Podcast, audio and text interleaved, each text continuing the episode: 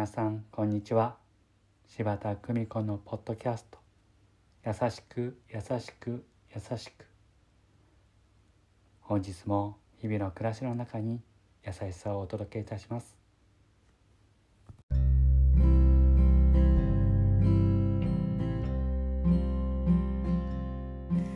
見取り師柴田久美子でございます。私の著書「幸せになるヒント」から。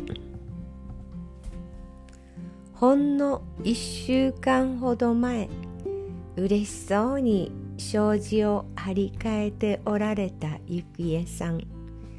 91歳。今は近くに住む娘さんの家に引き取られ小さなお孫さんたちと一緒である。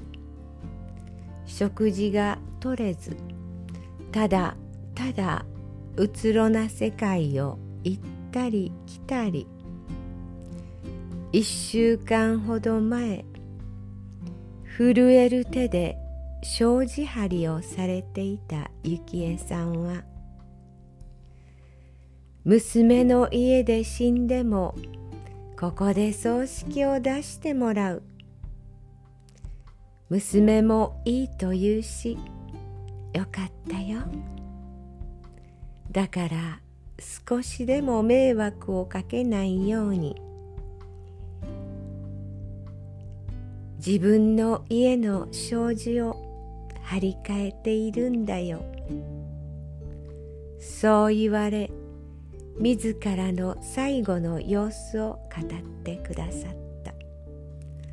その凛と力強く穏やかな口調に驚いた。死ぬのは娘のところ。孫がいっぱいいてみんなよくしてくれる。家族や知っている人に囲まれて。幸恵さんの死のお話はとても明るく安らかであった。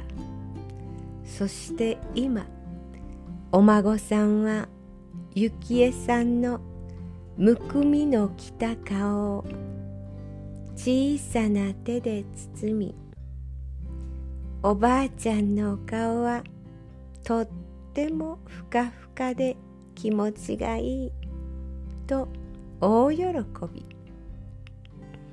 び。幸恵さんの笑顔もとても美しい。そして一週間後自ら言われていた通り愛する人々に囲まれて旅立っていかれた。幸恵さんの死は長い年月愛を重ねて生きていくことこそが愛の中で安らかな死に至る道であることを教えてくださった。愛の中で生かされ愛の中で死を迎えることができる。そう私にその身をもって教えてくださった。幸恵さんに感謝でいっぱい。優しく。優しく。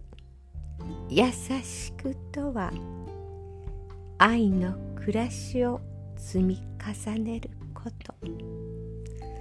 どうぞ皆様素敵な時間をお過ごしくださいませ。